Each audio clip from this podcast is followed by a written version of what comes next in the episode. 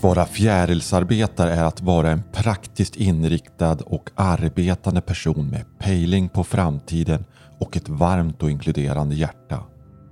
I den här podden bjuder vi in fjärilsarbetare för att vi vill undersöka och inspireras av deras praktik och för att stärka ett framväxande nätverk.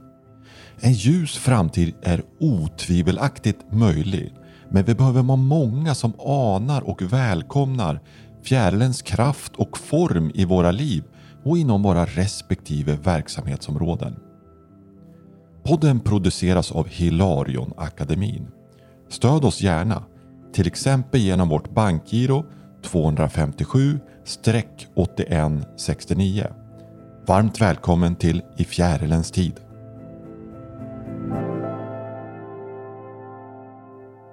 I detta avsnitt samtalar jag, Fredrik Lidman och Karl-Erik Edris med politikern Patrik Sandström. I vår tid tenderar osäkerheten om framtiden att skapa bakåtblickande låsningar i politiken. Vi försvarar larven och dess logik när fjärilen vill bli till. I vårt samtal med Patrik framträder en fjärilsarbetares utvecklingsväg till politiken. Det nya kommer inte att växa fram ur blind trohet mot ett partiprogram utan genom att bli fler i politiken som har det inre djup som krävs för att göra verklighet av visionen om en ljus framtid.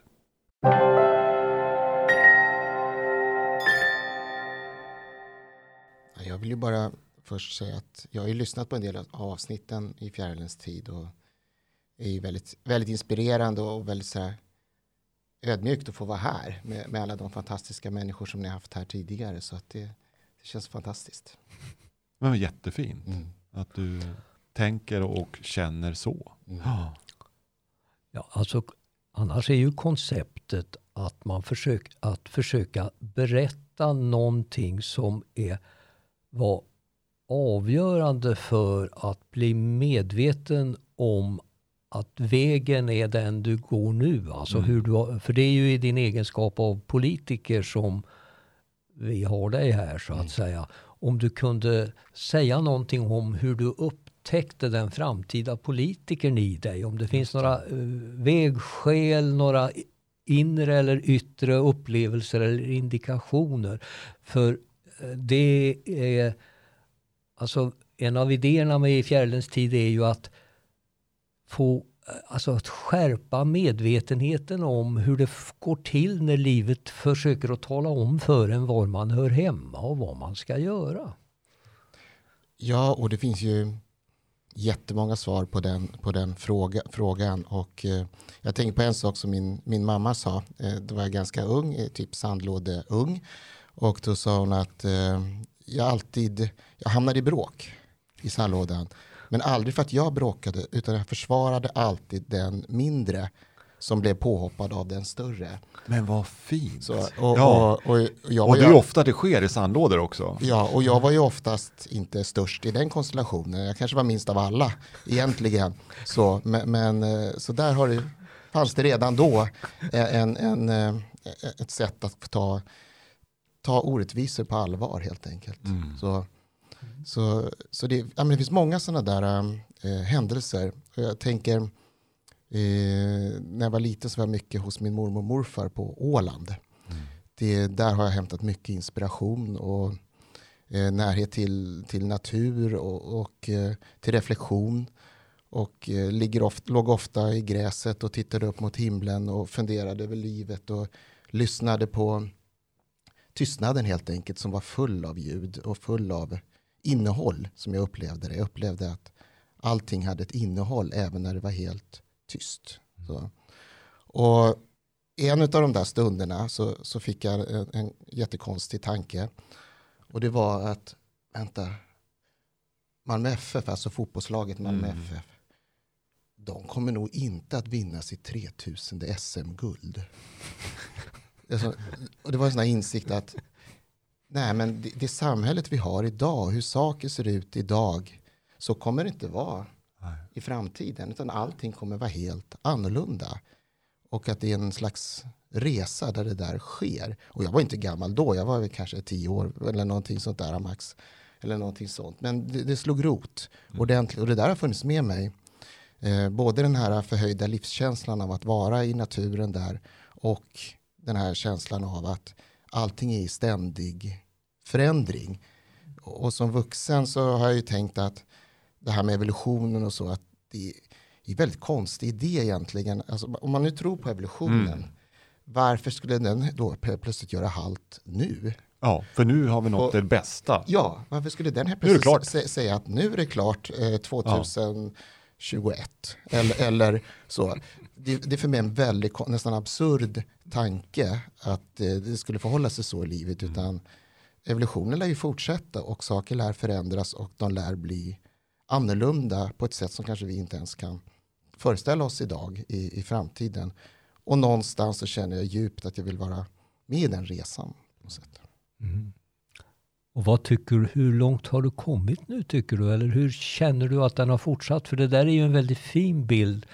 Att du ligger där som filosofisk gosse och så tänker du, ja du, vill, du gillar Malmö FF men men... Jag var ju AIK-are. Ja, men, ja, men det var de som vann då, var det så? Ja, ja de som vann. Ja, precis. AIK verkar inte få SM-guld hela tiden. De hade säkert 13 ja. SM-guld redan då. Ja. Eh. men alltså den är ju väldigt fin den där tanken. Va? Men därifrån till att känna att jag ska hitta en roll i evolutionen och, och alltså, eh, har du några fler, alltså hur gick den där resan? Ja, jag, jag brukar säga att jag inkarnerar långsamt. Och en sån där upplevelse som är väldigt tydlig för mig genom livet som har växt och växt, det är att vi, vi människor, vi skapar en berättelse om oss själva. Mm. Som vi mer eller mindre tror på. Och vi skapar en berättelse om världen vi ingår ja. i och vad som har hänt. Och sen så tar vi olika händelser och så, så binder vi ihop dem till den här berättelsen. Och, eh, och det är ett viktigt arbete att hela tiden jobba på den här berättelsen. Men samtidigt så är min starka upplevelse att vi också har det jag kallar för ett, ett jag som jag blev väldigt tydligt när jag var liten, den här förhöjda livskänslan, mm. som inte är den där berättelsen. Och när det där jaget får ta plats i arbetet med den här berättelsen så händer det någonting. Men det tar enormt lång tid. Det sker inte över en natt.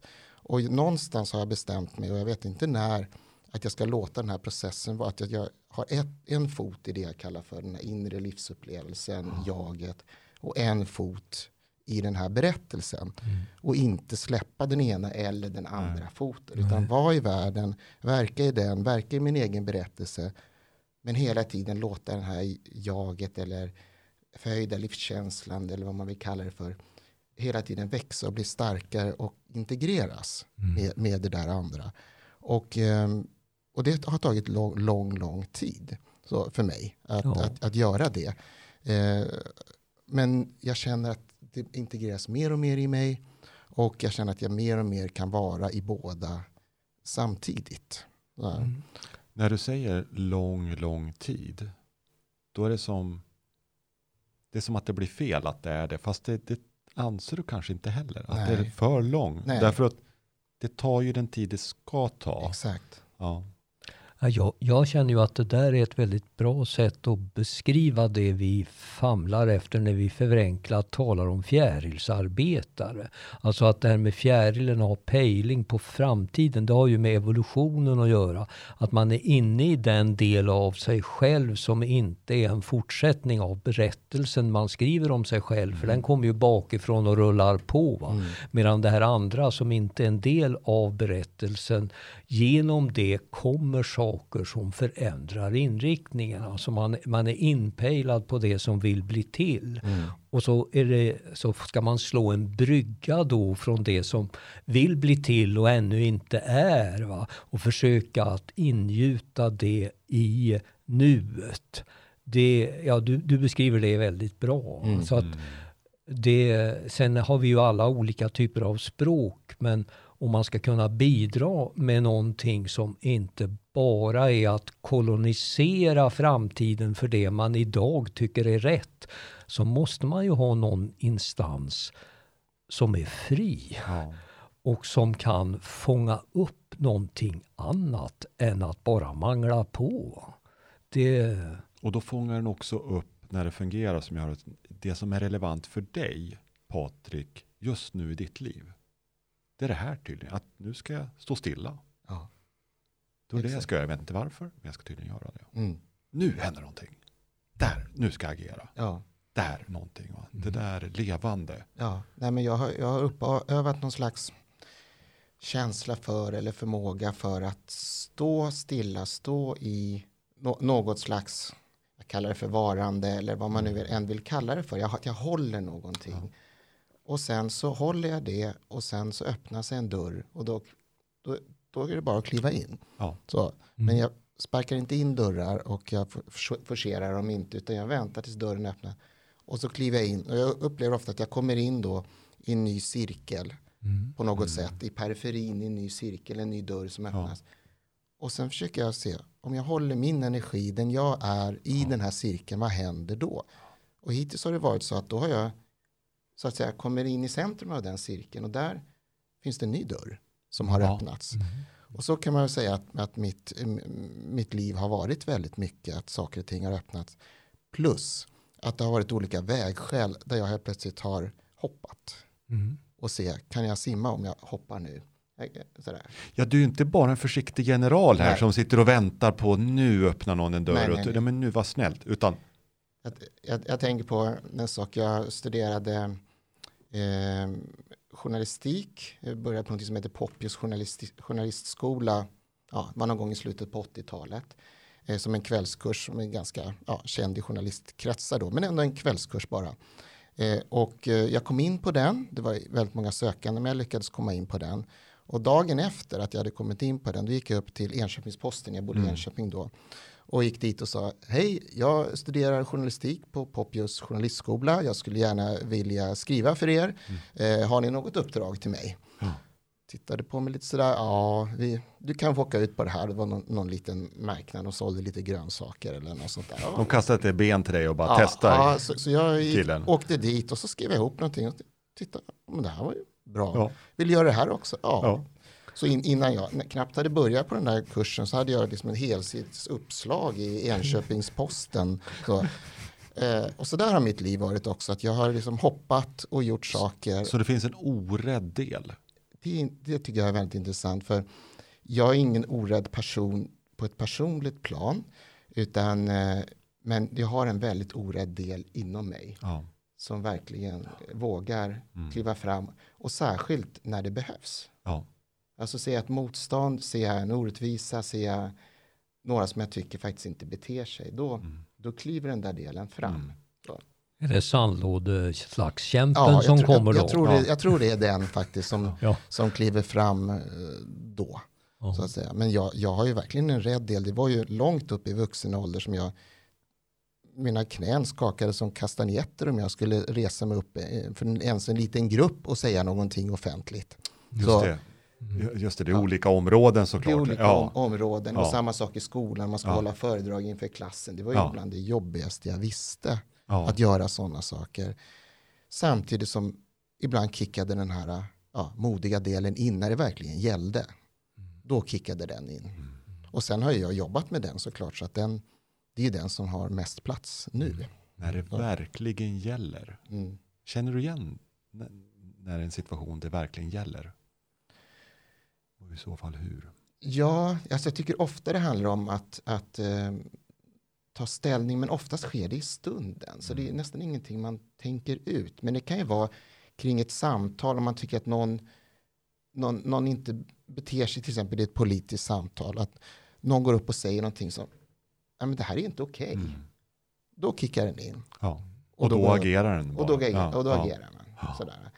Ehm, det kan vara sådana enkla saker. Mm. Så, men också att stå, stå upp för, för personer som, som råkar illa ut. Eller, någonting sådär. eller att någon, någon behöver hjälp. Jag kommer ihåg en, en tant. Eh, eller jag gick på gatan. Då kanske jag var, gick gymnasiet eventuellt. Ja.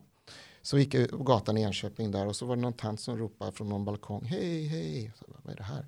Ja, då var det någon tant som hade eh, låst sig ute. Ja. Så, Och var på balkongen. och var på balkongen. Och så här, och det, jag vet inte hur lång tid det tog för mig att få tag på folk och Ehm, så vidare. Men jag höll på där, det fanns inga mobiltelefoner på den tiden. Som jag höll på där ett tag och fixade och, och fixade runt och fick ta på folk och till slut fick vi ut den där tanten då sådär.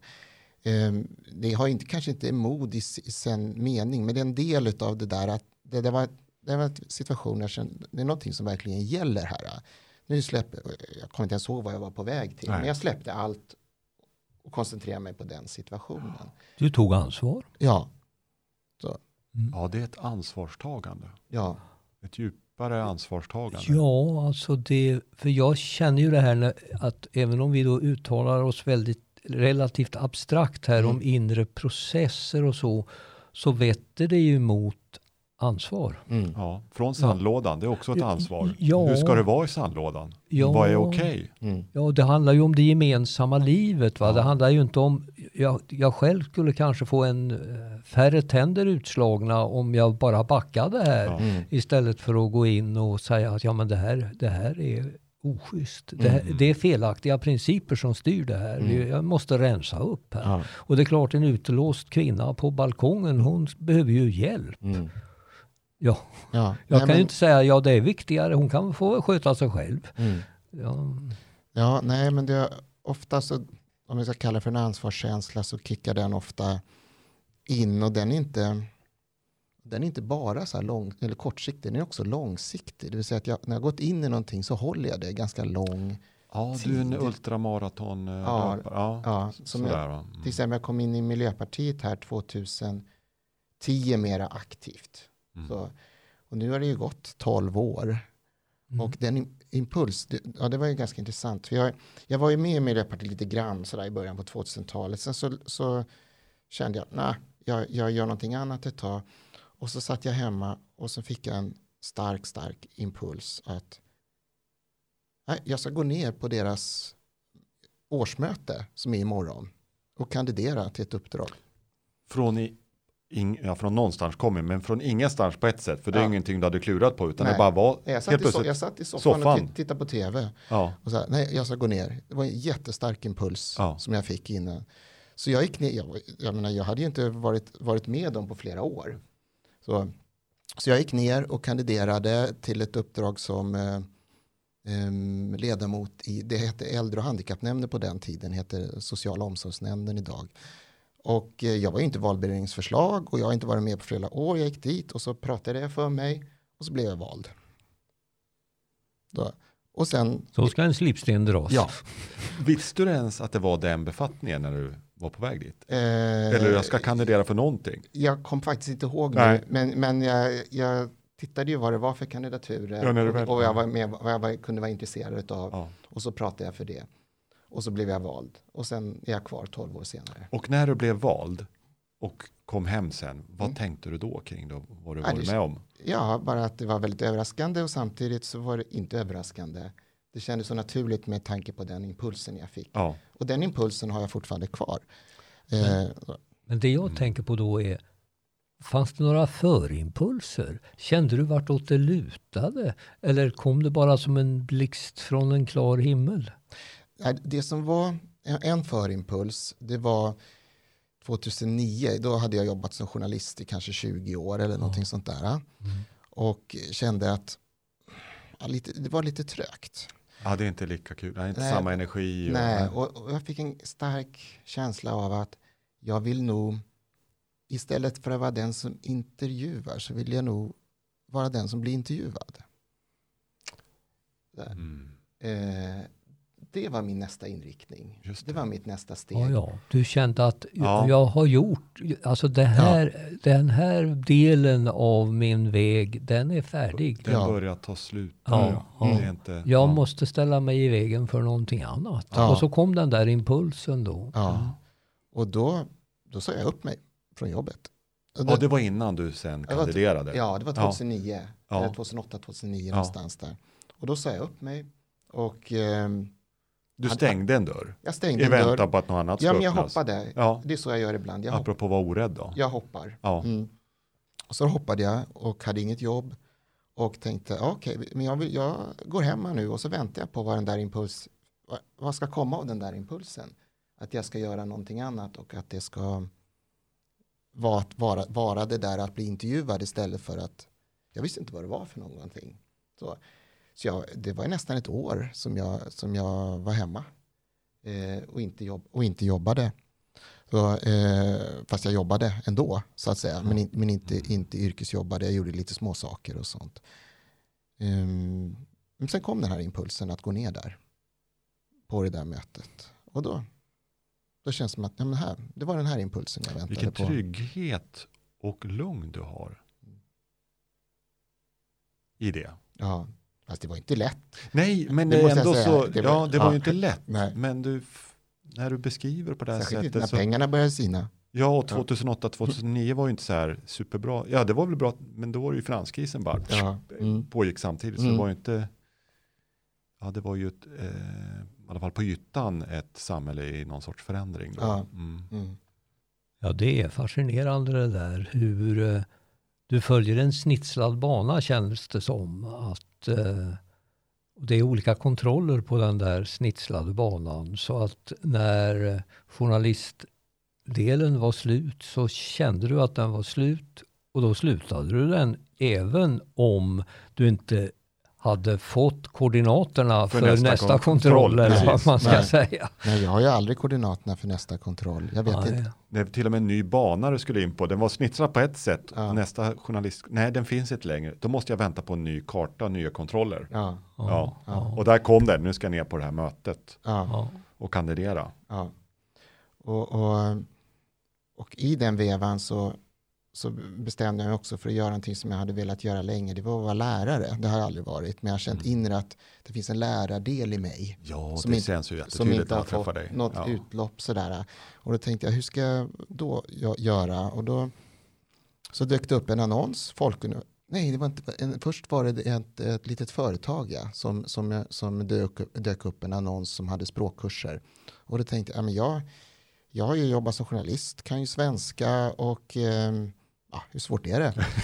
eh, så jag, så, ja, så jag, jag tar kontakt med dem och kommer dit, får en intervju, får en bok i handen och ja, men kom tillbaka imorgon så åker vi ut någonstans och så får du följa med mig en gång. Och så följde jag med den här personen en gång som höll den här kursen och sen fick jag en bok i handen, ja nu bokar vi in dig. Och så ska jag plötsligt, en, lärobok, så ska jag ut och hålla språkkurser. Eh, och det gjorde jag. Så, så ett, ett, kanske ett halvår senare efter det så, så såg jag en annons för Folkuniversitetet som hade språkkurser. Och så, eh, så sa jag att ja, men jag jobbar för det här företaget med språkkurser för olika företag och så. Och eh, jag skulle gärna vilja arbeta hos, hos er. Och blev kallad på intervju och de frågade, ja vad använder för litteratur? Ja det är den här boken, sa jag. Ja. Och då log de stort för vill säga att författaren till den läroboken satt mitt emot mig. ja, som du förstod då. Ja, precis. Ja, Så jag fick jobbet. ja, Ja. ja. Och sen så var jag kvar eh, fem, fem år som, som, som lärare på Folkuniversitetet i svenska. Och, och, och apropå det här med att dörrar öppnas så bara, jag vet inte, det kan ju varit ett halvår efter, några månader efter jag hade börjat där. Så jag plötsligt så säger en kollega till mig, jag brukar jobba på KTH Mm. som, som, lär, som, som lärare. Jaha, vad intressant. Så här, jo, men jag kan inte ta den här kursen. Mm. Så, eh, skulle du vara intresserad? Så här, ja, då, men jag kan ta kontakt. De kan väl ta Mm. kontakt med mig. Och så, och så gjorde de det och sen så pratade jag med någon. Och så, ja, men kom upp du. Och sen helt plötsligt så en månad senare så jobbade jag på, på universitetet som lärare. ja. Så det var ju ja, Ja. väldigt intressant. ja. Så där, har, så där har mitt liv ofta varit. Liksom, så saker öppnas eh, när jag väl har bestämt mig eller får någon impuls. Eller något Och då har ju fått det verifierat efterhand i livet att det där, det är så det funkar. Ja, så jag känner mig ja, ganska trygg i det. Ja, att, att, ja. det att det har fungerat på det, på det sättet. Ja. När du tittar tillbaks nu då på de här tolv åren. Vad har du lärt dig om politiken och politikens villkor och, Mm, och din roll i det där? Var, var är du på den resan? mm. Eh, det ena är att det är det svåraste man kan jobba med. Ja, politik. Alltså det, jag har ju haft nytta av allting som jag har gjort tidigare. Alltså min lärarroll, min journalistroll, eh, kanske inte jag sagt, men jag jobbade på bank några år också. Och eh, med ekonomi, så jag är ekonomiutbildad och, och sådär. Så att det, alla de här delarna som jag har gjort, jag har till och med jobbat med försäljning eh, ett tag. Allt det här kan man användning av. Alltså det är från minsta kommatecken till eh, vart är världen på väg. Ja. Som man behöver hålla någon slags pejl på. Och det är mycket formalia, men det är, det är en förtroendebransch. Så 99% handlar om att man har förtroende. För man pratar med människor som man har förtroende med. Ja. Och människor röstar på politik utifrån, väldigt mycket utifrån förtroende. Mm. Så, eh, och det, det tror jag är den, den viktigaste lärdomen. Jag brukar säga att även om folk blir valda till saker så kommer de att prata med den som de har mest förtroende för. Då, det tror jag är en jä- jätteviktig lärdom. En annan viktig lärdom det är det här som jag, eh, ja, slags koncept som jag brukar uttrycka ibland, att vi har en leveransdemokrati i, i Sverige. Det vill säga att jag röstar eh, på dig, du levererar och levererar du någonting som jag vill ha så då kan jag tänka mig att rösta på det igen, annars så klagar jag på Facebook eller, eller nå, någonting annat. Så, Medan jag skulle vilja att vi kunde bygga upp mera lokala deltagardemokratier, det vill säga att Mm. upplevelsen av att vi bygger det här tillsammans. Och eh, vi har kanske olika ingångar i det, vi har olika inriktningar i det. Och det handlar inte bara om att partier samarbetar utan att hela det lokala samhället är med i det här. Alltså att man kommer bort från den här leveransdemokratin utan känner att men jag, jag har också betydelse även mellan de här fyra åren när vi går och röstar. Det finns ett sätt där det jag, det jag vill och tycker och tänker också fångas upp och där jag kan bidra.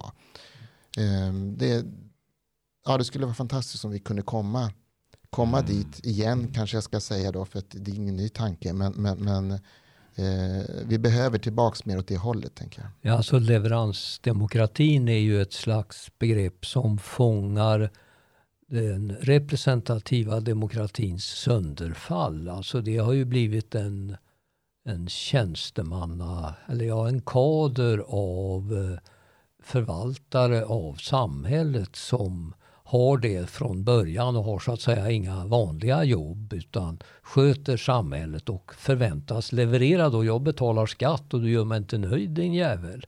Eh, blir ju känslan kring det där. Och då har man ju dragit tillbaka sitt eget personliga ansvar från, från samhällsbygget och man bryr sig inte heller om att sätta sig in i hur komplicerat det är att skapa ett samhälle där alla är rimligt nöjda. Utan man tänker bara på sina egna behov och bryr sig inte om konsekvenserna för andra om de skulle tillfredsställas på just det sätt som man själv föredrar. Så det pågår, det finns ju någon slags omognad, närmast liknande slagsmål på barnkalas kring samhällsbygget och att då förvänta sig att det ska fungera bra.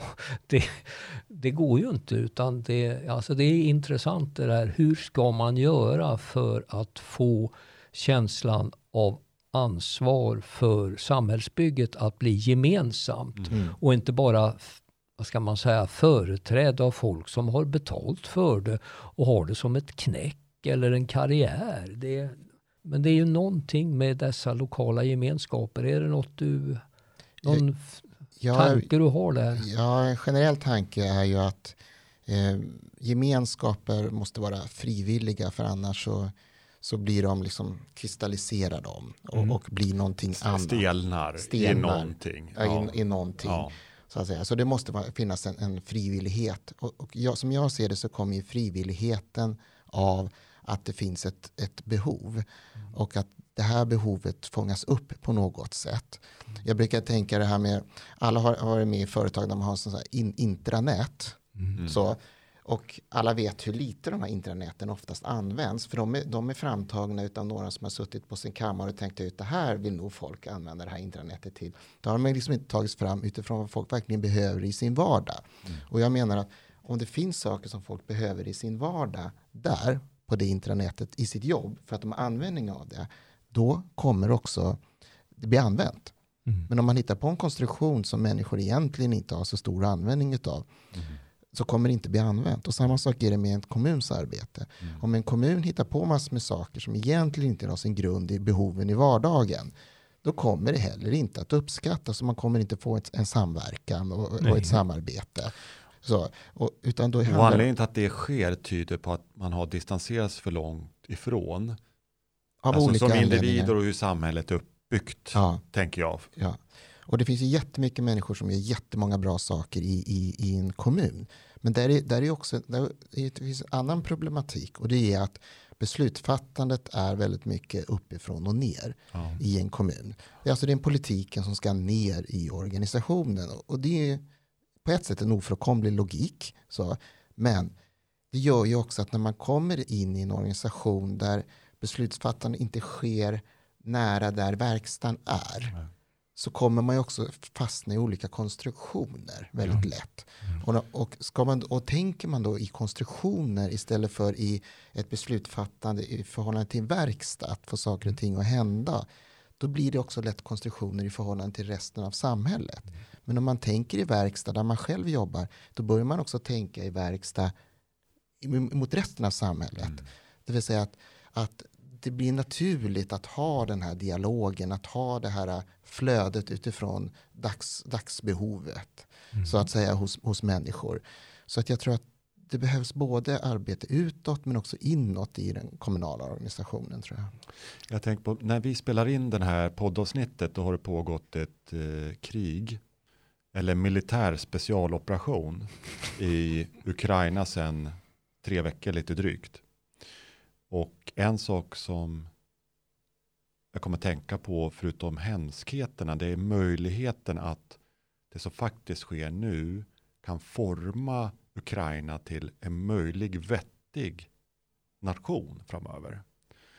För, här, liksom, för mig blir det ett exempel på hur en kris, och i det här fallet en bara hemsk kris, kan ta fram någonting, i det här fallet i en hel nation och ett helt folk.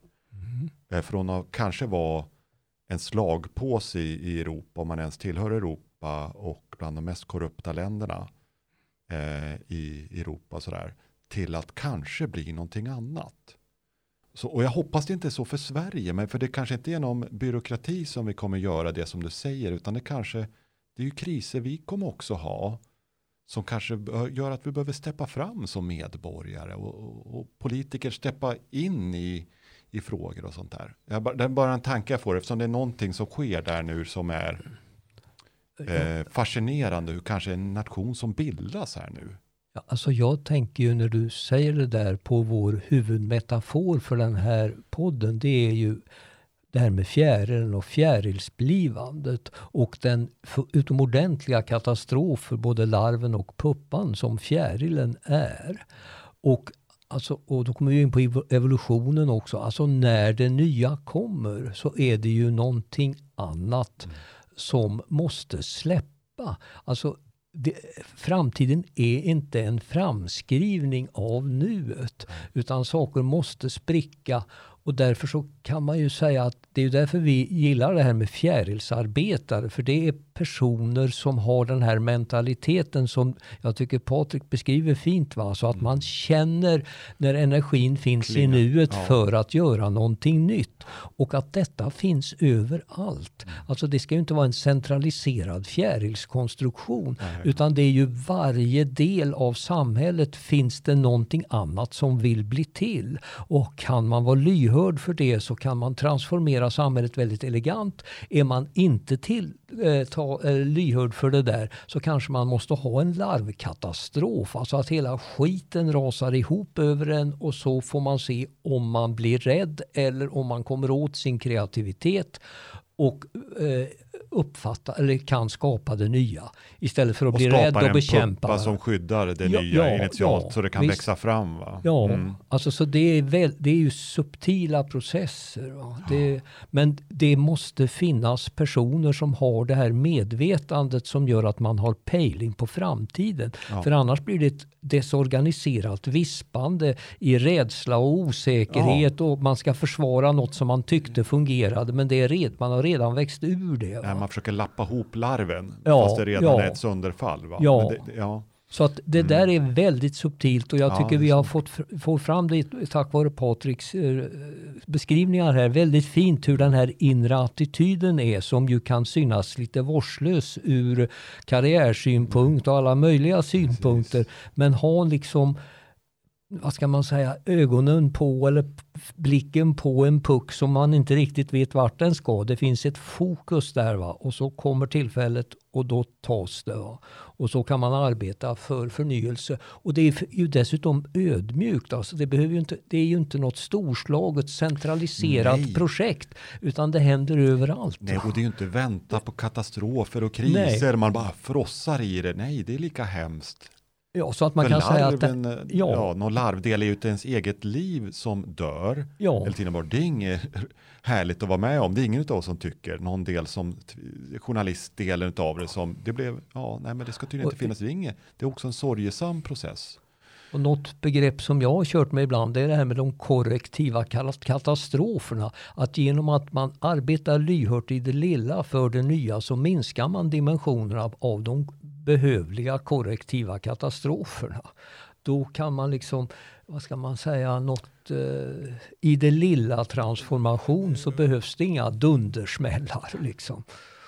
Nej, och, och eh, jag tänker på li, livet, på det du sa Karl-Erik här, att vi inte vi planerar inte framtiden i, i egentlig mening och vi kontrollerar Nej. den ju absolut inte i Nej. någon slags mening. Ut, utan jag tror ju någonstans att det viktigaste vi kan göra det är att arbeta på vårt individuella, vårt kollektiva förhållningssätt till den här förändringsprocessen. Att mm. Malmö FF tar, kommer inte ta 3000 SM-guld. Det vill säga det vi gör idag kommer vi inte göra imorgon eller om 10 år eller om 20 år för någonting förändras hela mm. tiden. Och att jobba på det förhållningssättet individuellt men också kollektivt. Och i det lägga också in för en slags ledarskapstanke. Ja. Det vill säga att det, handl det, det, handlar om ett individuellt ledarskap men också om ett gruppledarskap eller ett kollektivt ledarskap det vi har gjort, som jag upplever då de senaste årtiondena, det är att vi har, istället för ledarskap har vi försökt administrera saker. Mm. Alltså vi har, ja, vi har med system och, med system. Vi och försöker, hur vi ska mäta ja, det här och nu ska vi till och med ta hjälp av AI för att, admin, för att administrera AI kommer rädda människorna. världen på ett klart. ännu bättre sätt. Istället för att Precis. odla det här förhållningssättet i, i vårt ledarskap i vårt eget liv eh, om vi leder grupper eller deltar i grupper eller, eller mm. kollektivt. Sådär. Och det, det, det, där tror jag, det tror jag är Otroligt viktigt att skapa miljöer där man kan ta hand om kraften i det nya som skulle kunna byta fram där. Ja. Jag menar, det är ju väldigt skillnad på en grupp av lyhörda personer som kan pejla in det som blir till, eller ett gäng stängda byråkrater som väntar på direktiv någonstans ifrån och som till, intill det de kommer håller fast stenhårt vid det gamla oavsett vad som händer. Och då behövs det rejäla kriser efterhand ja, då, om vi följer den här logiken ja, för att det där behövs, inte funkar alls. Va? Nej, då behövs det krig och konkurser ja. och annat djävulskap. Mm. Så att det inte överhuvud, då får det slås ur händerna på ja. en. Va? Ja som kan vara för ja. Och det är väl det vi delvis ser i den här ryska vägen också, att de är så ja, fast är ju... i föreställningar om sig själva så att de kan inte bli av med dem med mindre än att de krossar. Ja, de, de, måste spräcka dem själva helt enkelt genom det här beteendet. För de, deras föreställning om ett Storryssland, det, det är ju bara en föreställning hos dem. Det finns ju ingen föreställning i världen om det. Det finns ingen jag tror inte heller att det finns någon föreställning hos det ryska folket som gemen kring det. Utan, utan jag, jag, jag, jag både tror och, och, hoppas att det är så att det ryska folket känner att man vill ha den här betydelsefulla rollen i världen, ja. men inte på det här Nej. sättet. Nej. För de kanske pejlar in någon framtida man känner av någon möjlig framtida roll för det ryska folket som inte har sett den i mm. praktiken. Va? Ja, och ingen av oss vet det, men det är någonting där. Jätteviktig roll ja. mellan öst och väst. Verkligen. Så, och kulturellt så är ju, är ju Ryssland och Europa tätt sammanflätade ja. och har varit så under århundraden. Och ska så och, vara. Och många ryska idéer har ju faktiskt influerat jättemycket i ja. Europa och, och också Framstående tvärt, artisteri, ja, författarskap, vetenskap. Ja. Alltså det är ju ett kulturfolk. Sen kan man ju tycka att den här kommunistidén var väldigt obehaglig i sin totalitära variant. Ja.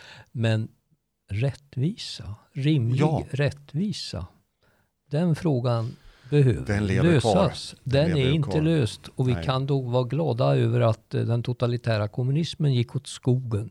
Men den fråga som den var en fruktansvärt dålig lösning på Den lever kvar. Den lever kvar olöst. Ja, Ja, jämlikhetsfrågan är ju Ja. fortfarande hög, högaktuellt, Ja. både vad vi menar med den, Ja. Men också vad den ska innebära i, i i praktik. praktiken. Ja. För, för enligt min mening så kan det inte innebära att alla ska dricka exakt samma kopp kaffe varje morgon. Nej, alltså den, Det, det blir ju jättekonstigt. Ja, Och- det är mycket. Alltså hur, hur, vad, vad är frihet och jämlikhet samtidigt? Exakt. exakt. Mm. Så, och någonstans så, så upplever jag en slags jämlikhet är ju det jag brukar kalla för som erkännandet av att alla människor har någonstans inom sig ett absolut värde Mm. då, som inte går att rucka på oavsett vad människan gör för någonting. Mm. Men sen har vi också ett relativt värde i förhållande till vår omgivning, Mm. alltså vad vi bidrar med. Och, och det är ju väldigt olika för olika människor. En del skriver symfoniorkestrar, andra gör andra saker som de, bid, bidrar, ja, som de bidrar med. Ja. Sådär.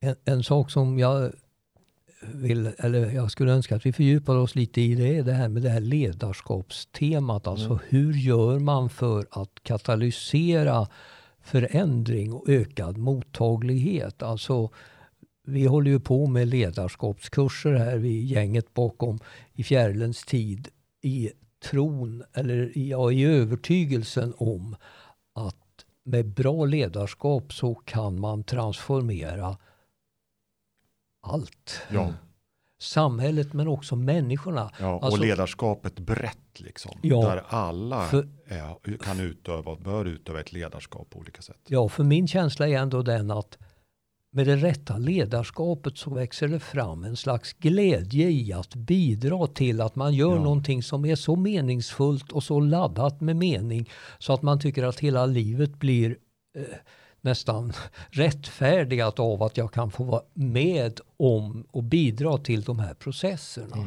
Så att ledarskap i den här meningen, alltså som då är lokal, alltså inte någon slags abstraktioner eller någon ny erövringsrunda för någon produkt som kanske är umbärlig men som man lyckas sälja utav glatta i helvete. Mm. Det, har du några bra tankar att komma med där om det ledarskap du har experimenterat med och försöker att utöva för att få den här framgångskänslan eller vad man ska säga för Ja, att katalysera framtiden.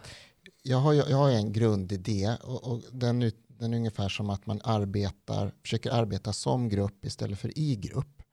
Och det jag menar med det är, är att i grupp då är man ju fortfarande där så att säga i sig själv. Eh, Det blir lite, kanske lite armbågar och det blir lite eh, kotterier och det blir lite sådär att man, ja, men man är fortfarande i grupp, man delar någon slags Skyddar sig själv och hävdar sig själv på ja, olika sätt. gemen- men man är olika- ändå där i någon slags Ja. gemensam eh, organisation, i en Mm. gemensam grupp. Men, men man har inte kommit till som grupp.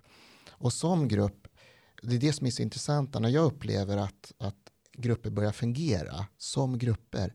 Det betyder att varje individ börjar ta plats Ja, mera och börjar lysa fram och Mm.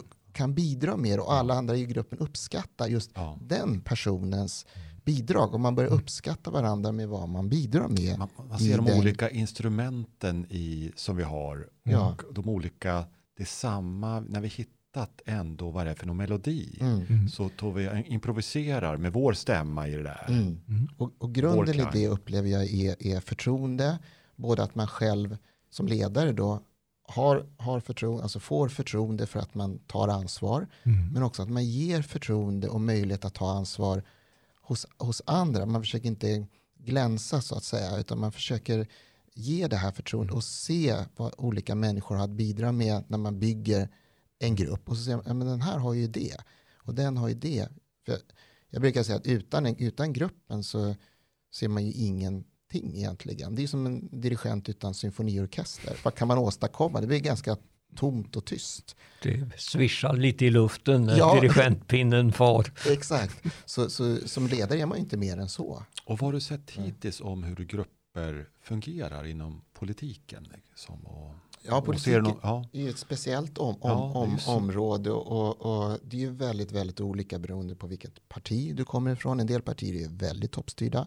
ja. Miljöpartiet kommer från en gräsrotsrörelse och ska jag liksom hårdra det lite så, så, så, så har vi liksom lika många miljöpartier som vi har miljöpartister. Ja. Eh, så, eh, men självklart så det är, Miljöpartiet är 40 år gammalt, man har börjat fått ihop det hela. Men Miljöpartiet har en, en, en resa kvar tills man börjar fungera som, som, som ett parti. Så att säga. Fortfarande... Och samtidigt inte förlora Exakt. vad som är, ja, förutom själva sakinnehållet i politiken, mm. det där gräsrot. Exakt, ja, och, det, hur, och, och, det är det som jag tycker är så intressant. Mm. Och, och, och eh, jag har ju fått en ny roll, roll här nu som, som ordförande i Miljöpartiets Stockholmsdistrikt. Och en sak som jag tycker som jag verkligen vill jobba med där och det är just att få ett bra ledarskap, få det här tydliga, eh, att alla vet vem det är som tar beslut och varför de tar beslut och att det blir en transparens i allting och så vidare. Som en en grund för att kunna bygga tydliga medskaparprocesser där man, där man har en tillit, mm. där man får vara med i att skapa och så vidare. Men samtidigt kanske inte har den här förväntan om att om det inte blir exakt som jag vill så, så, så måste vi göra om processen från början igen. Utan att man har också en tillit till att gruppen och partiet på något sätt fattar kloka beslut tillsammans. Så, så det, där, där, finns det lite att jobba på i, i, i vårt parti. Men jag har uppfattat att det finns det i, i alla partier. Men, ja, ja. Alltså, men alltså, det har ju också med politiken att göra. Mm. Därför att det pågår ju flera olika processer det handlar ju om dels att förvalta den makt man har. Mm. Men sen pågår det ju den parallella processen att försöka att få mera makt eller försvara den makt man har genom mm. att man har det här med de återkommande valen. Om, ja, så att man måste ju spela dels på realismarenan om man nu då sitter där som kommunalråd eller mm. någonting sånt och, och, är ansvarig för en politik och göra det lyhört och bra så det väcker förtroende. Mm. Men om man inte sitter där utan uh, håller på med någon slags torrsimspolitik och skriver sina rapporter och kommer med sina motioner och ingenting mm. går igenom. Mm.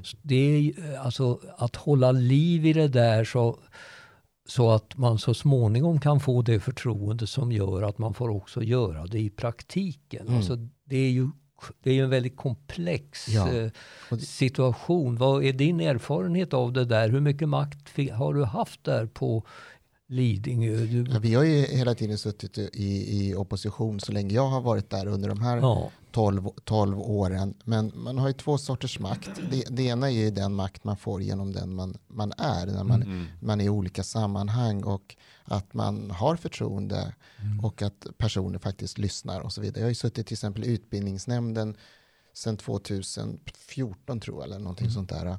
Och eh, då var det en ganska svajig Sverige nämnd, Sverige organisation när jag kom in.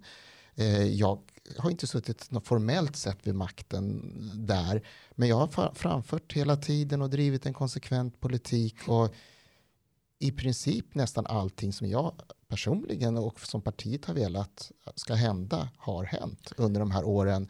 Och nu är vi vid sista, sista pucken som handla, handla, handlar om att eh, man ska jobba ännu mera med, med ele, elevernas ska vi säga, psykiska välbefinnande, med, med att, att eh, jobba med elevhälsa och, och så vidare. Och eh, det har man alltid gjort, men extra, extra mycket nu för att nu börjar den här, den här idén om att Visst, betyg är ju en bra sak, liksom sådär, men om barnen inte mår bra, om de, inte, om de känner att eh, det ska vara A i alla ämnen, annars så hamnar jag på parkbänken, då har vi, också, då har vi, då har vi misslyckats någonstans ändå, även om de har jättebra betyg när de lämnar skolan. Den idén börjar smyga sig in nu. Och, och eh, jag ska inte säga att jag är orsaken till det, men jag har ändå drivit den under många, många år. Liksom, och nu, nu driver de som sitter i majoriteten samma samma politik. Så, jag kommer att tänka ja. på ett citat eh, som jag lärde mig av min far. Droppen urholkar stenen. Mm. Inte genom sin kraft utan genom att falla ofta. Ja. Det är det du beskriver alltså kring uthållighet. Mm. Inom politiken. Det är, det är det inom livet men inom politiken. Man ja. vet och så bara stå kvar, stå kvar, stå kvar. Mm. Och det kan betyda mycket. Och har man tiden med sig, ja. då, då kommer man dit. Jo, men då kan man ju, det, det har ju med det här med förtroende att göra och att det, där, det blir en gruppbildningsprocess där så att då kanske en del av partikänslan klingar bort. Man mm. känner att man har ansvar ja. för ett sakområde mm. och det ska skötas väl och man tror att det parti man representerar ändå kommer att få glädje av att det här fungerar bra. Exakt. Och man då har förtroende för varandra. Mm. Och det där Alltså, jag vet inte, jag associerade till någonting som när jag flyttade till studentkorridor 1969 eller någonting sånt. Vid någon diskussion där. Och jag märkte att folk lyssnade på vad jag sa. Mm. På, ett, alltså på ett slags hypermedvetet sätt. Mm. Och vilket intryck det gjorde på mig. Mm. När jag liksom kände, jaha. Mm. De bryr sig om vad jag säger. Det var, mm. den, det var den mm. processen jag tänkte på. Där sitter du där, du är representant för ett parti som andra mm. vill bekämpa. Men du säger någonting som bär någonting som gör, jaha, mm. han, han är vettig han mm. Patrik. Mm. Ja.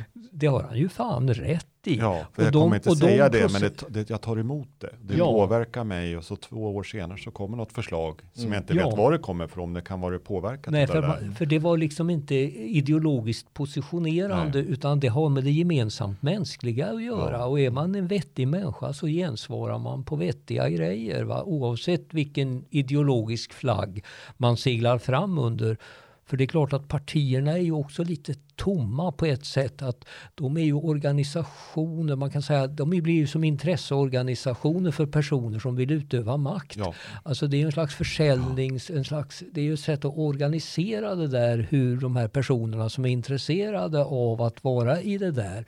Och då kan man som Churchill gå mellan olika partier till ja. slut för att ja, eh, det kanske inte är så ideologiskt. Nej, Därför han var alltså ju en det... maktspelare och som behövde vara ett parti ja, för att du kunde utöva han makt. han, var, han var ju onekligen rätt man på rätt plats vid en viss tillfälle. Ja. Och, och, och det, ja, så att det finns ju, det är ju många dimensioner i det här. Oh ja, det, det, det är det verkligen. Eh, jag tänker på en annan sak. Vi pratade lite om Ryssland och Ukraina som är svårt att mm. inte göra nu när det utspelar sig. Sverige och eller Norden? Um, se, har du några funderingar där liksom? Utifrån vad du har tänkt och vad är vår roll framöver? Vad kan den vara? Jag, jag har ju sett, ska säga, i den här, när det gäller försvars och säkerhetspolitik och det här är min personliga grej, jag, jag representerar ju inte Miljöpartiet här, utan det har jag ju då sett att, att det finns ett, ett, eh, ett, ett samarbete som skulle kunna komma till stånd i Norden kring säkerhetspolitik och försvarspolitik som också har blivit av de senaste åren, den så kallade Hultqvist-doktrinen, vilket jag alltid har tyckt har varit en bra väg att gå. För att, att vi, har, vi har en gemenskap här i, i Norden och vi har ett sätt att se på saker och ting och driva våra länder som faktiskt är ganska, ganska lika. Och eh, det tror jag var jättebra. Och just att Östersjön, att, att freda Östersjön. Jag, jag tycker om den här med, med att Östersjön ska vara en kärnvapenfri zon till exempel och så, mm. och så vidare. Eh, så där, det samma, där tror jag att det finns ett gott samarbete. Och tittar man på alla länder runt Östersjön så är det en väldigt eh, homogen och stark skara som, som faktiskt kan komma överens om saker och ting. Och det tycker jag är jätte, jätte, jättebra att det är så. Och eh, det har väl varit den största svårigheten med till exempel eh, EU då, som jag tycker är bra i grunden, men största svårigheten med EU är ju att den sydliga delen av Europa, den östliga delen av Europa, den norra delen av Europa är ju väldigt olika, har väldigt olika eh, historiska politiska kulturer, olika typer av ekonomier och så vidare. Och det visade sig i eurokrisen att när, när det där fick liksom spe, fritt spelrum, mm. då, då blev det en riktig, riktig kris. Jag har en, en känsla där, och det har med politiken och demokratin och det där som vi sa förut, att jag kan tycka att det är mycket bra med EU och eh, jag brukade säga förr i världen att vi har gjort för mycket av våra olikheter. Så det är bra att jobba på det här med att samarbeta. Men samtidigt så känner jag att EU har rusat iväg till att få någon slags nationalstatsperspektiv. Mm. Och det vi pratade om förut med politiken, som att det handlar ju om det, eh, det, lokala. Att man tar ansvar för det lokala. Och om man då känner att man paralyseras av man ska alltså rösta på personer som verkar i Bryssel. Alltså det är man kan inte delegera med på allvar den makt man känner att man har och ska tillämpa i nuet och säga ja men sätt ramarna för mitt arbete i Bryssel. Mm. Det är omöjligt. Alltså det måste vara ett Alltså ska man kunna ha en så stor enhet och genomlyst av demokrati så känner i varje fall jag att det är vi väldigt långt ifrån. Ja. Det blir alltid maktmissbruk och upplevt som där sitter några välbetalda pampar och gör inte ett jävla skit. Vilket ju naturligtvis inte är rättvist. Nej. Men alltså så, det, det, finns, det, är väl, det som jag tycker har fokus är inte att göra EU starkare eller olika sådana där saker utan det är det lokala. För det är mm. där förnyelsen är. Och sen om vi har fått ordning på det då kanske vi kan slappna av och släppa ifrån oss vår egen makt till eh, de som ska formulera spelregler för större samarbeten och så vidare. Så jag tycker det måste tillbaka till eh, det lokala och den egna makten och den egna förståelsen för transformation. Det tror jag är mm. väldigt viktigt. Annars kommer EU att kännas lika bli lika populärt som Sovjetunionen ja. en gång i tiden. Man tänker det är någon jävla skit som håller på och standardiserar saker som ingen har bett att få standardiserat. Och det ena med det andra. Va? Och så kommer det här med politikerföraktet. Och politikerförakt är en, i min värld en väldigt farlig sak. Ja. Därför att man, då inbillar man sig att om jag inte har Alltså alternativet till den demokrati jag vänder ryggen, det är den perfekta demokratin. Men det är det inte alls, utan det är fascism och diktatur och annan jävla skit som ingen vill ha när man får det. Så att det är väldigt viktigt med lokal demokrati och ett ledarskap i politiken som väcker förtroende och börja där. Och sen så får gemenskaperna växa. Och sen i den här, om jag skulle säga något om det när jag nu ändå är igång här, så tänker jag att jag vill inte överreagera på Putins tilltag. Det är mera den döende svanen enligt min uppfattning. Det är ju inte början till en gloriös dominans med vapenmakt. För, ja, det, är, ju det är slutet. Och då menar jag inte slutet på Putin enbart som att nu är det är ju hemskt. Men man kör ju den ryska armén i botten. Och så liksom insåg jag först häromdagen, det är på historisk mark för oss svenskar. Poltava ligger där där man står helt fast. Eh, så det som här är, Karl XII var där jo. och det gick åt helvete och det var ju tur det. Släckte vår dröm om det där imperiet och här släcks det en dröm. Så det är ju, nu är det ju väldigt jo. sent att rösta armén därför det är det här Ryssland blir ju mindre ett hot genom ja, det som sker De tar nu. ju koll på sig eh, själva. Ja, Eh, utav och, den anledningen behöver inte rösta. Det kan och, finnas andra anledningar. Och det finns ju all anledning att säga, skulle de nu vinna det här kriget, det vill säga jämna hela Ukraina med marken, då finns det väl nog så stor anledning att komma dragandes med gamle Pyrrhus igen. En sådan seger ja. till och jag är förlorad. Alltså det vägs ände och då rusta sig liksom stålblank inför detta hot när den som hotar ligger och flätar ja. eller, finnas, eller har begått självmord. Ja, nej men jag, jag, jag har ju ställt frågan ett antal gånger. Vad, vem ställde frågan till Putin och andra där, vad gör vi sen? jag ursäkta att jag ska, ja när, precis, när vi, vi rullar har, in. När vi har erövrat Ukraina, ja. bombat sönder halva ja. landet och har 40 miljoner människor som hatar oss i flera generationer ja. framåt. Vad, vad, är planen för det? Ja. Och, och, och dessutom, arrangerar en segermarsch. Ja, och, och, och dessutom så, så har vi liksom eh, 11 miljoner släktingar i, i Ryssland till de här som vi har dödat och, och, ja. och lemlästat. Och dessutom så har vi en ekonomi körd i botten i vårt eget land eh, på grund av sanktioner och andra, andra saker som vi har ådragit oss. Och så vidare och så vidare. Vad, hur, vad är plan B för att hantera det? Ja, det måste ju vara västs fel. Och så, och så har man enat Europa kring, dessutom, som jag tolkar det mest fundamentala, eller en av de mest fundamentala frågorna för Europa, det är frihet. Ja, och det är ju det är som nu, det, är, det här är, nu gick det för långt. Och det är en av de, Vi är frihetsälskande. Absolut, ja, det är absolut ja. en av de, av de, starkaste upplevelserna jag haft ja. i det här, förutom det hemska, de hemska upplevelserna med ja. invasionen och kriget där. Men att, att för Europa blev helt plötsligt viktigt varför man fanns. Mm. Att, att den här friheten som vi, som vi är någon slags lysmärke för eh, och ibland hanterar bra, ibland inte, inte så bra. Men helt plötsligt gick det upp för alla att det är det som ja. är det viktiga. Inte allt annat som vi har hållit på med, utan det är det här som är det viktiga. Och då enades man över en natt nästan ja. och gjorde massor med saker tillsammans. Och det tyckte jag var oerhört glädjande att, att alla man kände att här är någonting viktigare än någonting ja. annat på, på årtionden som, som är hotat. Mm. Och, då, och det vill vi försvara. Mm. Det tyckte jag var ja, mitt i all tragik och hemskhet Nej, men då, då oerhört det, glädjande att se. Ja. ja, men alltså friheten är ju fullständigt fundamental. Ja. För ska man börja att förbjuda folk att göra misstag mm. Ja, men precis som pågår ja, då, i så kallade väst också. Ja, ja jag menar vi måste... Att vi har beröringsskräck kring ja, de som inte tycker men likadant. Men det går ju inte att inte göra misstag Nej. Om man ska utvecklas. Det är ju en annan sak om man ska vara död och upprätthålla någonting som inte ska förändras. Då kan man ju säga att ja, men då gör man ju rätt ända tills det visar sig att alltihop var fel och det rasar mm. ihop över en. Mm. Det, finns, alltså det har ju med evolutionen att göra. Hur är man lyhörd? Ja. Då är vi där vi var när vi började.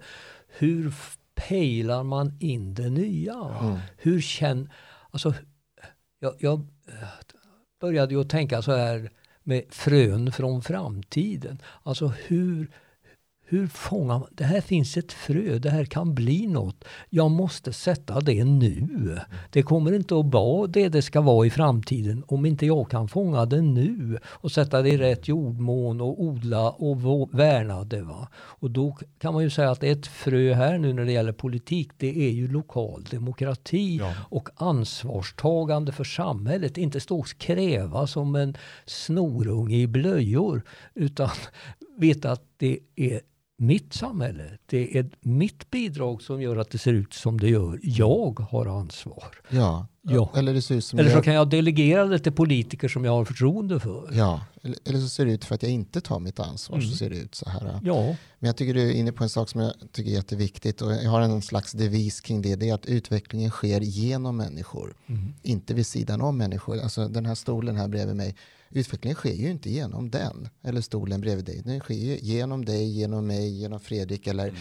eller vilken människa det än, mm. det än är. Mm. Men någonstans så upplever jag ibland att vi, vi, vi, tror att utvecklingen sker någon annanstans mm. och sen bara drabbar den oss. Mm. Men den sker ju genom oss. Hela, för det finns ja. inget annat ställe där den kan ske. Nej. Och kroppen är i ständig utveckling. Ja. Vad ser du för positiva tecken på att vi är på väg mot det här utökade lokala eh, demokratin och att man in, engagerar sig på olika sätt?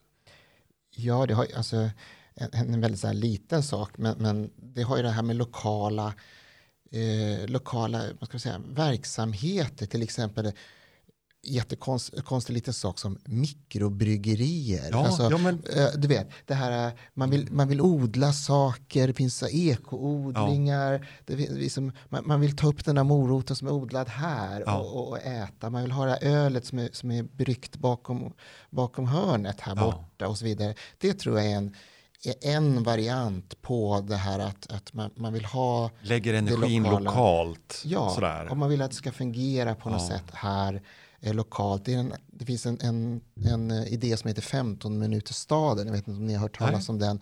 Den är att, liksom du ska ha allt du behöver i vardagen ska finnas inom 15 minuters mm. avstånd med, egentligen med gång och cykel.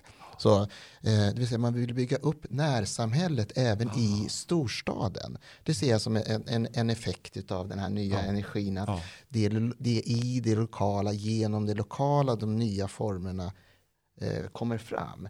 Och då förväntar jag mig också att det kommer att avspegla sig politiskt också så småningom. Ja. Och här är ju teknologin viktig, alltså att vi, kan, vi blir inte inskränkta bymentalitetspersoner utan vi kan ha fortsatt vårt internationella och globala perspektiv. Men vi erkänner att vi som relationsvarelser inte kan klara av mer än ganska små grupper för att få den här sortens, vad ska man säga, skapande förtroendeuppbyggande, kanske 100-150 personer högst. Mm. Alltså det är någon slags by uppbyggande som man har småbyar i, det glo, glo, äh, i det globala. Precis, men inte som sådana här gangstergängs, det här är vårt kvarter, kommer hit Nej. och åker du på stryk. Nu, liksom. nej, ja, nej. eller nu är det kris, nu ska vi ha våra grejer här. Ja, eller som ja. gamla bygemenskapen, kom, kom någon från grannbyn och då blev det bråk. Liksom. Ja, alltså, i, Ja. i synnerhet om de var intresserade av fruntimmerna. Exakt, I, exakt. I, då, i, då, men det är inte då den- drogs det är, morakniven. det är inte den mentaliteten, Nej. utan det är ju den här bygemenskapen. Men som du säger, men det är förankrat i någonting större, en större med, medvetenhet. Ja. Det fanns ju någon sån här devis på inte vet jag, 70-80-talet. Tänk globalt, handla lokalt. Så, och det här är väl någon variant av det Ja. eh, i någon ny form. Ja, liksom. jag håller, det, det är så. Och där, det är ju framförallt informationsteknologin som har stöttat upp det hela så man kan ha ett vidare perspektiv. För på den tiden så blev ju, jag var ju med då kan man säga, så fanns det ju ett motstånd från de som vet hur inskränkt det var tidigare i byarna. Så då kände man, vill de tillbaka till det? Och Miljöpartiet har ju fortfarande en liten doft av det där. Att man vill nog tillbaka till någonting och man har nog egentligen inte förstått att det där var ett fängelse och att det var skönt att spränga det där och att man kunde bli fri. Men, Och- men och- alltså ja. den fria människan behöver, Sammanhang. behöver sammanhang, ja. det rätta ja, sammanhanget. Ja. Så, För eh, att kunna utvecklas också som individ. Ja, det vi- finns ju en, vad ska man säga, en, kollektiv, en, mog, en förståelse för kollektivet, inte bara för sig själv. Va? Nej, precis. Men det handlar om att, att det lokala blir så att säga, öppet också och inbjudande. Ja. Mm. Det vill säga att vi- visst, vi har den lokala gemenskapen, vi är stolta över den här lokala gemenskapen, men det betyder inte att vi är rädda för att det kommer andra hit. Nej. Det betyder inte att vi inte vill ta ansvar till exempel för flyktingar eller vad det nu kan vara och, och se till att de har det så bra som möjligt eh, när de kommer hit eller, eller vad det nu kan Eller vara. att det är ett museum, som ett museum. Det Ja. ska vara kvar, det ska se ut precis som det har gjort hela tiden. Ja, Då, nej men det är ju väldigt Ja, lätt. I vårt hem eller vårt, eller vårt kropp, nu ska den se ut precis. Nej, det är ju under förändring. Det var där inledde du. Ja. Allt är förgängligt, det var inte det du sa, men det var det du liksom när Nej, Malmö precis. FF kommer inte vinna Nej, och vi behöver liksom, gånger. ja, och vi behöver, vi behöver utvecklas och så vidare. Men vi gör det tillsammans. Mm. Vi gör det gemensamt och vi gör det på ett sätt som gör att folk får komma till tals och folk får liksom stöta och blöta saker. Även om man tycker olika så finns det ett utrymme att stöta och blöta saker för att komma fram till någonting. Den andan. Eh, s- att man, om man kan ha den kontinuerligt istället för att man ska bråka var fjärde år i en valrörelse. Eh, det skulle ju vara mycket mer konstruktivt tror jag. Ja, permanent samlingsregering eller vad man ska säga. Ja, det, det behöver ju inte vara en samlingsregering. Självklart kan någon ha sista ordet. Ja. Men, men, eh, och det kommer alltid någon att ha sista ordet. Men det betyder inte att man har det enda ordet. Eller att man liksom inte lyssnar och tar in och ser, ser helheten. Men då kommer vi tillbaka till vad är ledarskap? Är det liksom att ja, mitt parti fick flest röster, alltså så struntar vi att lyssna på de andra. Mm. Det är för mig inte ledarskap. Välj diktatorer för fyra år. Ja, Ja, ja, men ja. jag tycker inte det är ledarskap. För Nej. det betyder att då bortser vi från alla de medborgare i det här samhället som röstade på de andra partierna. Ja. Och då tar jag, jag ju bara ansvar för, mi- för de medborgare som röstade på mitt parti. Ja. Eller den ko koalition jag har. Självklart så, så, så kanske de har, ska de ha sista ordet för de vann så att säga. Ja. Men inte i någon slags absolut mening Nej. som jag ser det. Nej, Nej, men alltså ledarskap är ju också som när man känner på det här med grupper och utveckla saker. De flesta saker är ju numera så komplexa så man kan inte förverkliga dem ensam. Och att få levande och starka grupper, det är Alltså hur är man ledare för, så att människor växer Mm. och vill ta ansvar och tar sitt ansvar och lär av sina misstag och utvecklas. Mm. Och det finns för lite av det i politiken. Alltså det är, det är något, ja det är för lite av detta på många ställen. Ja, Men om vi ska hålla, ja. hålla oss till politiken så har det ändå skett en process från det som var en någorlunda fungerande representativ demokrati. Alltså att man visste vem som var ens representanter och så vidare. Det var inte en anonym påsmetning uppifrån av personer som har det som ett yrke att vara eh, politiker att sköta saker. Alltså Mm. politiken blir som en utväxt på det administrativa samhället eller vad man ska säga. Mm. Så det tar sig inte tillbaks till det på, när det var för 50-70 år sedan, utan en ny version Ja, en det. version Precis som det måste du vill vara med och gestalta Mm. eh, så länge du är aktiv som politiker. Är. Och rätt vad det är kanske det kommer ett nytt topp. Ja, Ja, eh, politiken har ju flera uppgifter. Det, och en, en är ju att fånga upp rörelserna i samhället. Mm. Och de partier vi har idag, de, de fångade ju upp rörelser som skedde. Ja, men, Sverigedemokraterna är väl den som har fångat upp den senaste, Senaste. Rö, rörelsen. Och, och Miljöpartiet dess för, förinnan och så vidare. Medan de andra går ju väldigt, väldigt långt tillbaka i Ja. tiden, de rörelserna som, som fångades upp då. Och eh, om vi kommer in på det du pratade om med framtidsspaning, vilka rörelser är det nu? Och vad tar de vägen någonstans? Om de inte tar vägen genom politiska partier, vart tar de vägen då? Någonstans. Sådär. Och det finns ju många som vill engagera sig lokalt men inte vara med i ett politiskt parti till exempel. Och det uppstår jag menar, hur många Facebookgrupper som helst kring lokala frågor. Allt från den lokala Bruksundsklubben till svampplockarna Ja. till eh, whatever. Liksom. Så här, fast det är ingen förening utan man bara bildar en grupp Ja. på Facebook och gör saker tillsammans. Så här.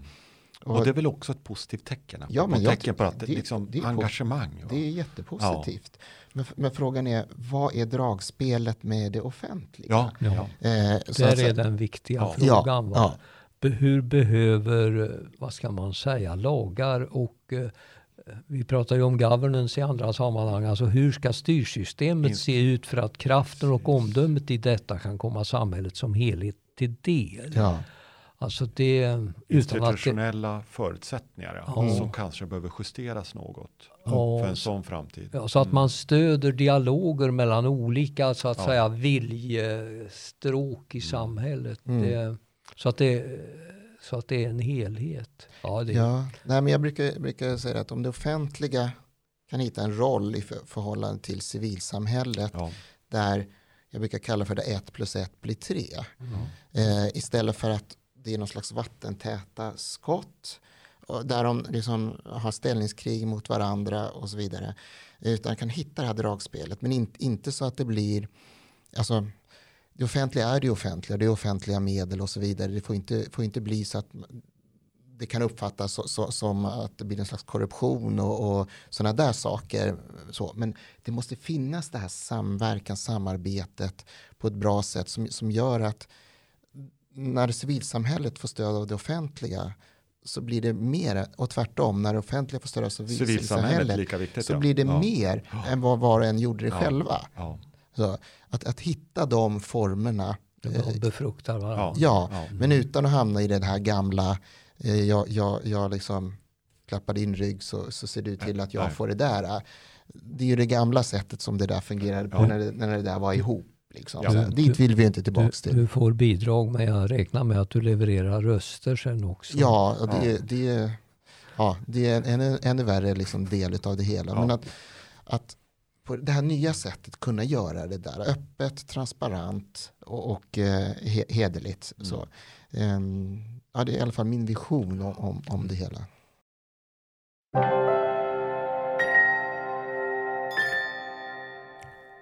Stiftelsen Hilarion-akademin är ett startup-projekt med långtgående ambitioner. Visionen är att utveckla en nydanande utbildningsinstitution till stöd för den inre och yttre utveckling som krävs för en optimal hantering av det pågående civilisationsskiftet. Podden i Fjärilens tid är ett led i uppbyggandet av Hilarionakademin. Stöd gärna podden och Hilarionakademin, till exempel genom vårt bankgiro 257-8169.